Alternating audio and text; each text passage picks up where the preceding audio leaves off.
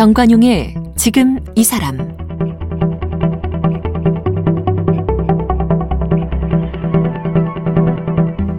여러분 안녕하십니까? 정관용입니다. 세계적으로 유명한 가톨릭 순례길 하면 예루살렘, 로마, 산티아고 등을 꼽을 수가 있겠죠. 종교와 관계없이 전 세계 수많은 사람들이 이 순례길을 걷고 있습니다. 자, 그런데 우리나라에도요, 이 교황청의 공식 승인을 받은 순례길이 있다는 거 혹시 알고 계셨습니까? 바로 천주교 서울 순례길인데 2년 전 9월 14일에 이 순례지 선포식이 열렸었습니다.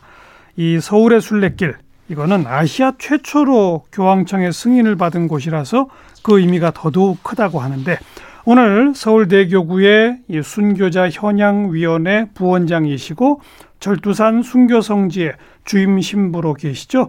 원종현 야고보 신부님 모시고 이 서울 순례길에 대해서 공부 좀 하도록 하겠습니다. 원종현 신부님 어서 오십시오. 네, 반갑습니다. 전 선생님. 네, 방금 제가 예루살렘, 로마, 산티아고, 예루살렘은 글자 그대로 예수님이 십자가 짊어지고 가신 그 길. 네. 그죠? 그렇습니다. 예루살렘 성지 자체가 역사 안에 실제하셨던 그리스도 예수 의 발자취를 따라 걷는, 그렇죠, 기회이니까 그리스도와의 직접적인 만남을, 그러니까요, 경험하는 특별한 장소가 특히 됩니다. 마지막에 그 십자가 짊어지고 가르셨던 그 길. 네. 근데 로마에는 뭐가 있죠? 로마에는 이제 전반적으로 이제 저희가 순례를 가면은 다양한 곳들을 방문하지만 특별히 4대 성당으로 알려져 있습니다. 예. 베드로 대성당, 바오로 사도 참수성당, 라테라노 성당, 그리고 산타마리아 마조레 대성당이 여기에, 예, 속합니다. 예. 그리고 국제 순례지로서는 특별히 성모님 발현지들이 유명한데, 성모님이 나타나신 곳? 네네. 너무나 잘 아실 것 같습니다. 파티마, 루드, 또는 과테말라, 그리고 베트남의 라방 성지 등이 국제 순례지로 유명한 곳들로 알려져 있습니다. 네. 이 저 산티아고는 거의 이제는 무슨 천주교 성지가 아니라 뭐 트레킹어들의 그렇지 않습니까? 등산 좋아하시고 트레킹 좋아하시는 분들의 성지 아니에요? 그렇습니다. 사실 산티아고 같은 경우는 그 역사가 830년이 넘었습니다. 와, 그렇습니까? 네, 830년이 넘었고 그 장소에 천주교 신자들만이 아니고 많은 일반 순례자들이 그, 예, 길을 걷죠. 예. 제가 예전에 우연히도 들었습니다만 이 광고 카피 중에 길에게 길을 묻는다라는, 그렇죠, 네, 말처럼, 예, 길을 걸으면서 생각하고 그러면서 아마 답을 찾는 많은 사람들이 그 여정을 소화하는, 맞아요, 것 같습니다. 그리고 여기는 그 파울로 코엘료의 그 순례자, 그렇습니다, 그 책이 또 계기가 됐기 때문에 그 책으로 유명해졌죠. 그러니까 여기는 천주교 성지인 줄 모르고 걷는 분도 많을 거예요. 그러다 보니까 1982년도에 네, 요한 바오로 2세 교황께서 실제 산티아고 그 길을 걸으셨고, 그래서 800km 다 걸으셨어요, 교황이? 아마도 아니죠. 연세 있으셨으니까 아마 일정 구간을, 예, 걸으셨을 겁니다. 특히 그 성 야고보 순례길이라고 표현해도 좋은데 야고보 사도를 기념한 장소이거든요. 그래서 콤포스텔로에 도착하셔서, 예, 일정 구간을 걷고 나신 뒤에 천주교 신자들을 비롯한 세계인들에게 참으로 걸을 만한 길로 알려지고, 지금은 뭐 신앙적인 이유만이 아니고, 예, 힐링을 이유로 너나 할 것 없이 찾아가는 명소가 된 것 같습니다. 네. 이런 게 근데 그 로마 교황청에서 어느 길은 공식 승인, 어느, 네, 길은 아직 안 됨, 이런 게 있어요? 전 이것도 처음 알았어요. 그렇습니다. 사실 국제 순례지 또는 이제 국제 순례길 이렇게 표현할 수 있겠는데, 교황청이 국제 순례지로 승인하는 과정이 있습니다. 절차적 과정이 있고 또 채워줘야 할 요소들이 있는 거죠. 예, 예. 그러니까 국제 순례지가 되기 위해서는 절차상 일단 국가 순례지가 되어야 합니다. 그 한 국가 내에서. 네네. 한 국가 내에서 국가 순례지가 되기 위해서는 저희 한국 같은 경우는 한국 주교회의 그 승인을 득해야 되는 거죠. 그다음에 그런데 또 국가 순례지가 되기 이전에는 교구 집권자로 말미암아 교구 순례지로 우선 선포가 되어야 합니다. 그건 뭐 상식적으로 그럴 것 같아요. 그런데 사실상 이 과정이 쉽지는 않습니다. 맨 처음에는 지역별, 서울 같으면 서울 교구에서 한번 하고, 네. 그다음에 한국에서 되어야 되고, 그리고 로마에 신청을 하고 공식 요청을 그렇죠. 해야 됩니다. 그럼 그 사람들이 와서 뭐 심사를 해요? 당연히 심사를 하죠. 일단은 공식적인 요청을 교구 집권자의 명의로 하고 난 뒤에 실제 바티칸에 가서 저희가 등재하고자 하는 순례길 또는 순례지들에 대한 보다 정확한 설명들이 곁들여져야 합니다. 프레젠테이션도 네네. 하고. 역사 고증, 이야. 위치 비정으로부터 시작해서 국제 순례지로 등재되어야 할 마땅한 이유에 대해서 설명되어져야 하죠. 무슨 유네스코 문화유산 같네요. 거의 비슷합니다. 그러고 난 뒤에 실제 국제 순례지 또는 국제 순례길이 교황청이 인정하는 보편교회법에 준하여 운영되어지고 있는지 예, 정관심사가 정관심사도 네네. 그다음에 운영위원회를 구성하고 실질적으로 운영의 실제를 예. 우선 또 서류로도 점검받습니다. 아이고 복잡하네요. 그러고 난 뒤에 실사가 이루어지죠. 현장에 와서. 네, 그렇게 되면 실사가 이루어지면 이제 교황청의 이 국제순례지 등재의 권한을 갖고 있는 위원회가 있습니다. 세복음화 촉진평의회라고 하는 것이 있는데 사실상 순례지가 우선적으로 순례자들의 영적 유익을 위해서 예. 필요한 것이고 그렇기 때문에 복음화라고 하는 것과 직접적인 관련성을 갖습니다. 그러다 보니까 오셔서 다들 이 순례길을 실제 걷고 걸어보고 그러면서 주변 환경도 들여다보고 인프라 구축은 제대로 되어 있는지 지속 발전 가능성은 있는지 알겠습니다. 뭐 이런 것 등등을 다 같이 점검하고 난 뒤에 그런 엄격하고 까다로운 절차를 거쳐서 네네. 공식적으로 승인된 순례길이 네. 전 세계에 몇 군데쯤 있습니까? 순례길로 치면 딱 2군데입니다. 산티아고 그리고 한국의 천주교 서울 순례길입니다. 길로는 딱 네. 2군데밖에 없어요? 현재 일본의 나가사키 교구가 예, 예. 나가사키 시의 도움으로 천주교 성지 순례길을 교황청에 등재코자 요청해 놓고 신청한 상태고 있는 상태입니다. 그런데 저희보다 사실은 앞서서 신청을 했는데 떨어졌습니다. 통과 못했어요? 통과를 못했습니다. 통과 못한 이유는 그 심사 요건 중에 과연 이 순례길 또는 순례길에 연해 있는 순교 성지 또는 성지 교회 사적지들이 얼만큼 오랜 세월 사람들에게 이미 알려져 있고 예. 그 길을 걷고 또 찾아가고 예. 있는 예. 결국 명망과 관계된 것인데 어떻게 보면 저희는 이건 좀 비하인드 스토리이기도 하지만 저희는 내수가 받쳐줬고 내수? 네, 일본은 내수가 받쳐주지 않은 그런 그 얘기는 제가 풀어드리면 우리 한국의 천주교 신자분들이 네. 서울의 이 순례길을 네, 오래전부터 많이 걸으시고 또 그 안에서 어떤 의미를 깨달으시고 네네. 그런 것들이 축적돼 왔군요. 그리고 기본적으로 아시는 것처럼 한국의 천주교 신자 비율이 10%가 좀 넘습니다. 예, 일본은 약하죠.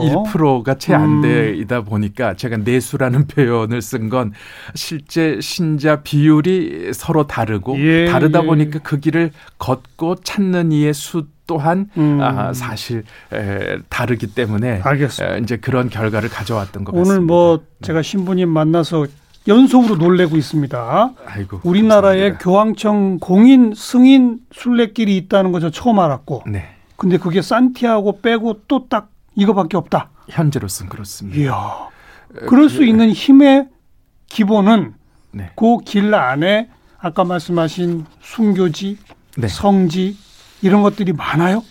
지금 천주교 서울 순례길 안에는 구체적으로 순교 성지 그리고 성지, 순교 성지는 이제 실질적으로 순교자분들이 치명 순교한 그렇죠. 장소를 말하는 것이고 성지는 그분들이 묻혔거나 그분들의 시신이 버려졌던 장소 그리고 교회 사적지, 신앙적 유익을 위해서 교구장이 직권으로 교회 사적지를 세우고 예.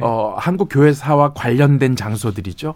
그 길 안에서 저희 신앙의 어떤 역사라고 할까, 믿음의 뿌리를 찾을 수 있는 교훈적인 장소들을 함께 엮어서 천주교 서울 순례길을 2013년도 9월 13일 날 네. 염수정 추기경님께서 공식적으로 선포를 하셨습니다. 그게 이제 대한민국 공인이네요, 그때가. 그렇죠. 그게 첫 시작이었죠. 그래서 총 24군데의 순례지가 있다고 보시면 되고 네. 교황청이 승인한 천주교 서울 순례길 안에 연해 있는 총 24군데의 장소입니다. 지금 제가 그 순례길 지도를 옆에 놓고 있습니다. 네네. 길이 1코스, 2코스, 3코스 이렇게 돼 있네요. 네네. 그죠?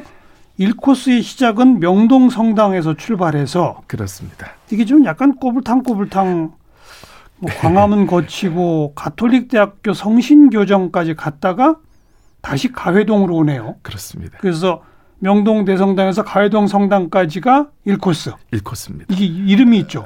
말씀의 길이라고 말씀의 길. 명명했습니다. 평신도들이 하느님의 말씀을 쫓아서 자발적으로 신앙의 싹을 틔운 이를테면 한국 천주교 창립터를 따라 걷는 길입니다. 총 9군데의 순례지가 그 길 안에 예. 내재되어 여기 있습니다. 여기 명동성당 2번이고 네, 명동성당 2번이 김범우의 집터. 네, 명동성당이 세워져 있는 그곳이 조선시대 한성부 안에 명례방 이고요.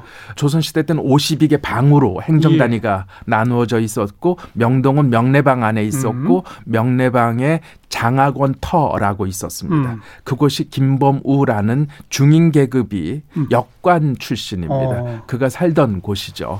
그런데 이제 그곳에서 저희가 1784년 이승훈이라는 분이 북경에 가서 세례를 받고 예. 돌아와서 수표교 인근 이벽의 집에서 이벽과 정약용에게 세례를 주고 또 이벽과 정약용이 정약종, 정약현 형제들 그리고 성호 이익의 어떤 그 학통을 지속해 나가고 있었던 노감계의 수장이었습니다. 권철신 또 그의 동생 권일신. 권일신은 안정복의 사위였고요. 뭐 이런 분들에게 세례를 주면서 그야말로 세례로 말미암은 신앙 공동체 를 이룬 것이 예. 한국 천주교 창립 원년입니다. 그런데 그게 1784년이요. 그리고 그런데 이벽의 집이 워낙 협소해서 명례방 쪽으로 건너와서 김범우의 집에서 함께 집회를 가졌는데 그게 1785년 을사년이거든요. 거기가 명동 한복판이었군요. 네네. 그 을사년에 이들이 모여서 그야말로 사제가 없이 나름대로의 방식으로 미사를 거행했습니다. 그 당시를 저희가 가성직제도, 성직을 그때는 신부님도 아무도 없었어요. 그렇습니다. 그러니까 한국 천주교의 특징 중에 하나가 사실상 자발적으로 신앙을 수용했다는 측면이거든요. 사제의 수도자 단 한 사람도 없는 가운데 중국으로부터 한역 서학서를 받아들이고 중국에서 책을 가져와서 네, 책을 가지고 와서 연구하면서 신앙으로 발돋움해 나간 읽으면서? 역사입니다. 그리고 그런 까닭에 어쩌면 박해와 순교의 역사가 오랜 세월 지속이 되었다고도 말씀드릴 수 있는데 100년 이상의 박해거든요. 예, 예. 그런데 어쨌든 최초의 박해 사건이 1785년 이 명례방에 있었던 김범우라는 분의 집에서 정약용, 정약종, 정약현, 뭐 권철신, 권일신 등등 사실 유학자였지만 실학을 주창했고 특별히 정조의 총애를 받아서 그야말로 뭐 다산 선생하면 네, 우린 다 알죠. 다 관련된 실학파, 그렇죠. 학통으로는 성호 이익의 학통이고 예, 예. 당색으로는 남인 시파에 해당하던 사람들이었습니다. 근데 그들이 다 잡혀서 지금 세종문화회관이죠. 그 당시 형조터였습니다. 예. 세종문화회관으로 다 잡혀가서 다른 사람들은 양반 계급이어서 다 훈방됐지만 김범우라는 분은 단양으로 유배를 가서 장독에 걸려서 죽습니다. 고문의 후유증으로. 결국은 그래서 한국 천주교 최초의 희생자가 되었는데 그분이 김범우이고 이분의 집 옆에 지금 명동 성당이 세워져 있으니까. 그러니까 그 지금의 명동 성당은 그 당시에는 아무것도 없었던 거죠. 그런데 이제 첫 순교자인 김범우의 집터 바로 옆에 네. 일부러 명동 성당을 지은 거겠군요. 그렇습니다. 1898년도가 명동 성당이 설립되어진 해입니다. 그렇게 해서 1코스가 마지막 가회동 성당까지 오는데 네. 가회동 성당은 또 어떤 의미를 갖고 있습니까? 가회동 성당은 특별히 주문모 신부님과 연관되어 있습니다. 한국에 들어와야 오셨던 주문모 중국 소주 소횡당이라는 곳에서 탄생하셨고 그곳에서 사제로 양성되신 분인데 중국분이세요? 중국분입니다. 한국 최초의 네. 해외 선교 사제로 조선 땅에 들어와서 중국인인데 신부가 되셔서 네. 조선에 선교하러 오신 네. 최초로 그래서 그분의 사목 근거지가 가회동 성당이었습니다. 사실상 1795년도에 들어오셔서 1801년도 신유 대박해 때 세남터 순교 성지에서 치명 순교하십니다. 순교하셨군요. 네네. 다들 돌아가셨네요. 그때 그분들은. 그렇습니다. 그것도 다 그냥 박해받아가지고. 다 박해받아서 돌아가셨죠. 조선시대에는 유학만이 정학이고 나머지는 다 사학이었죠. 예. 그러다 보니까 이 정조께서 1800년에 승하하시고 1801년에 순조가 11살에 임금이 되고 정순왕후가 당시 기득권인 노론을 대신하여 섭정을 하면서 척사윤음을 발표합니다. 유학만이 정학이고 나머지는 사학이다. 그래서 오가작통법을 연자제죠. 맞아요. 이걸 실행을 하면서 5가정에 한 가정 천주교 신자가 나오면 나머지 4가정을 죽여버렸습니다. 그 얘기는 그 시점쯤에 천주교의 교세가 급팽창하니까 그걸 또 두려워했을 수도 있어요. 주문모 신부님께서 사목하시기 이전에 이미 4,000명 통계적으로 4,000명 정도의 천주교 신자가 조선 땅에 있었고 주문모 신부님 들어오시고 난 뒤에는 1만 명으로 그 숫자가 늘어납니다. 대부분 한양이 있을 거 아니에요. 한양 있죠. 그때 한양 인구가 몇만인데? 한양 인구가 조선 말기에 거의 20만에 해당하거든요. 20만 중에 1만 명이면 20만 중에 1만 명 이상 아닙니까? 1만 명 이상이 그러니까요. 치명 순교한 경우입니다. 사실은 1801년 신유 대박해, 1839년 헌종 5년이거든요. 기해 대박해. 그리고 고종이 10살에 임금이 되고 흥선대원군이 섭정을 시작한 게 1866년부터인데 1873년까지 흥선대원군 집권기 만 8년 동안 가장 길고 잔혹했던 박해가 있었습니다. 이때를 특징 지우는 순교 성지 중에 하나가 절두산 순교 성지거든요.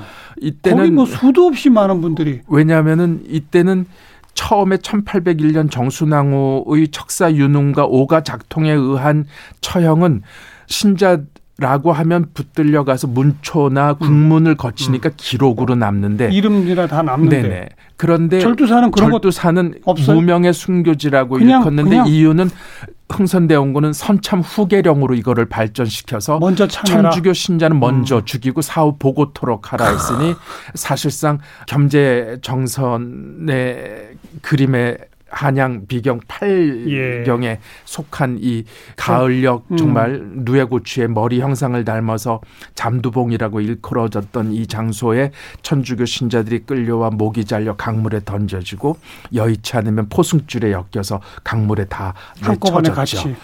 그때 관변 기록은 없습니다만 박순집이라고 하는 분의 증언록 이 남아 있습니다.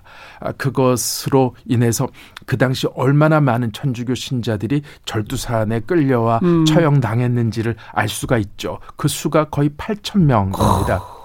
그러니까 조선 말기 100년 동안의 박해. 그렇게 순교 박해 당한 숫자만 1만 명에 달한다는 얘기는 네네.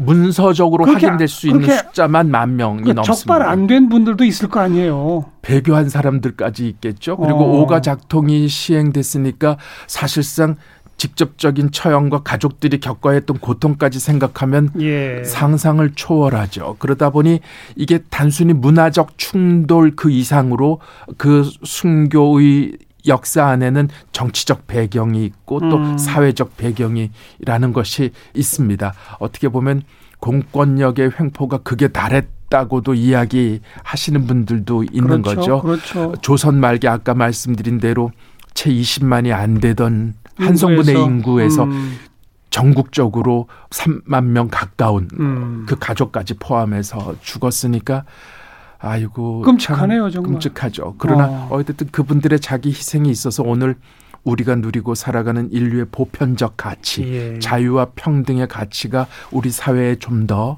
이렇게 각인되어졌다고 할까요? 그것이 대단히 중요한 요소 같습니다. 지금 그 2코스, 3코스 중에 지금 말씀하신 절두산 순교성지 이런 거는 이제 3코스에 들어있고, 네, 그렇습니다. 2코스는 아까 1코스가 끝난 가회동 성당에서 시작을 해가지고, 네네. 광화문 124위 10옥터, 네. 뭐 형조터, 네.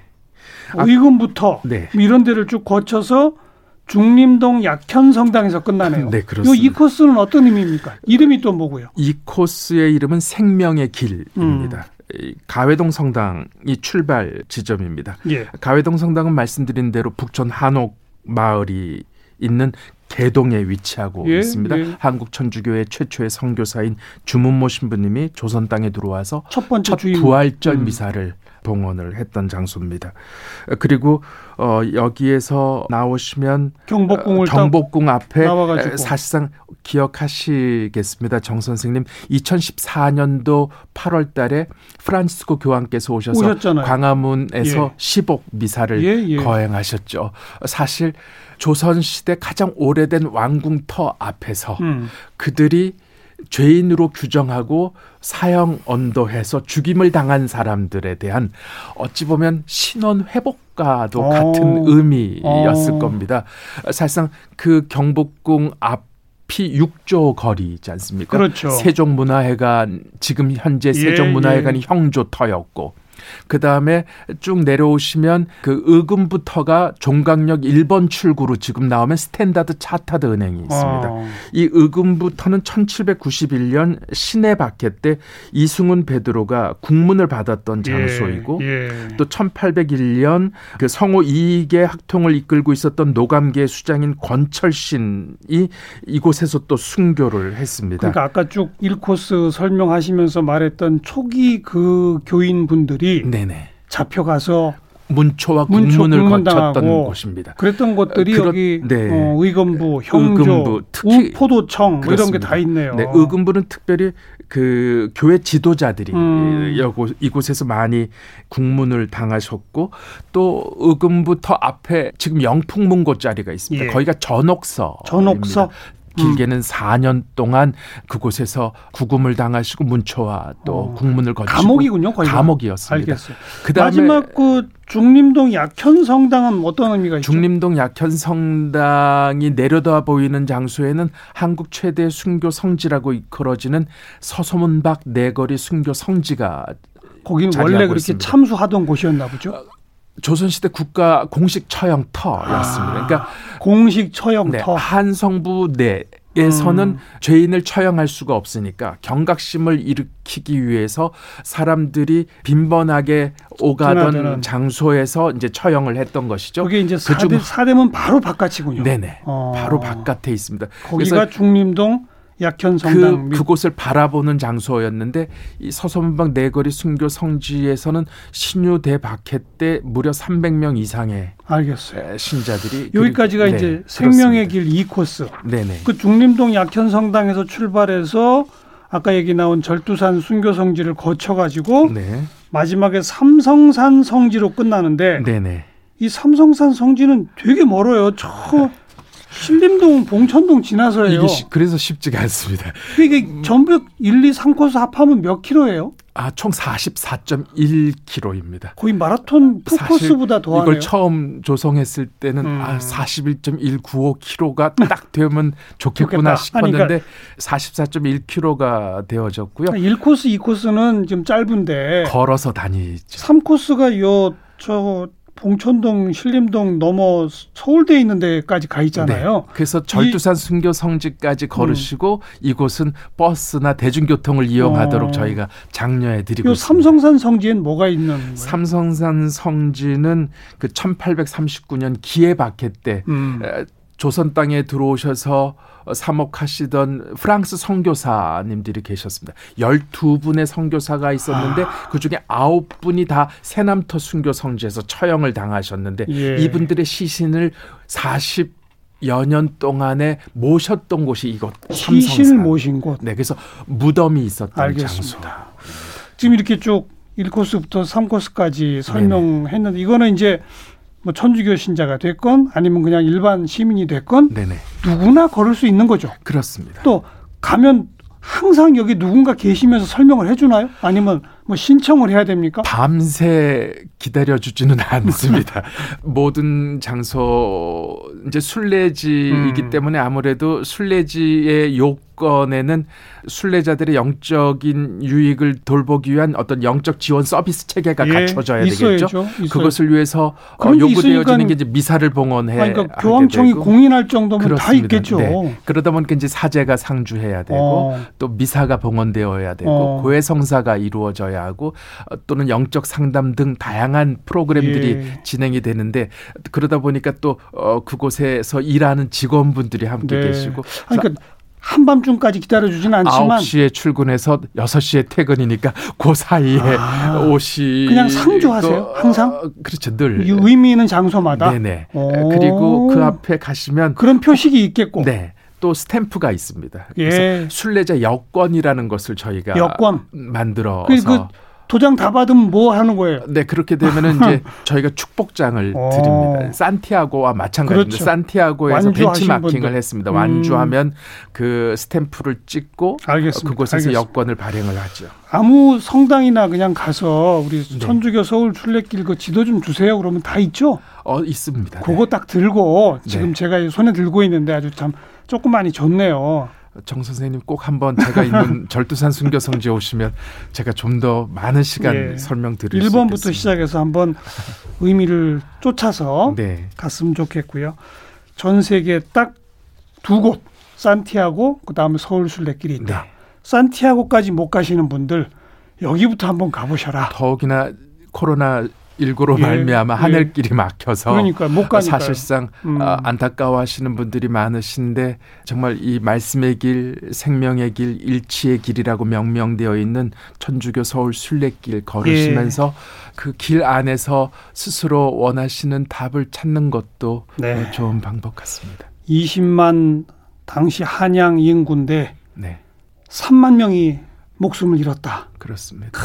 그 갓난고초의 그 역사도 한번 좀 되새겨볼 만하네요. 그렇습니다. 오늘 아주 귀한 도움 말씀을 잘 들었습니다. 네, 감사합니다. 절두산 순교성지의 주임 신부로 계신 원종현 야고보 신부님 고맙습니다. 고맙습니다.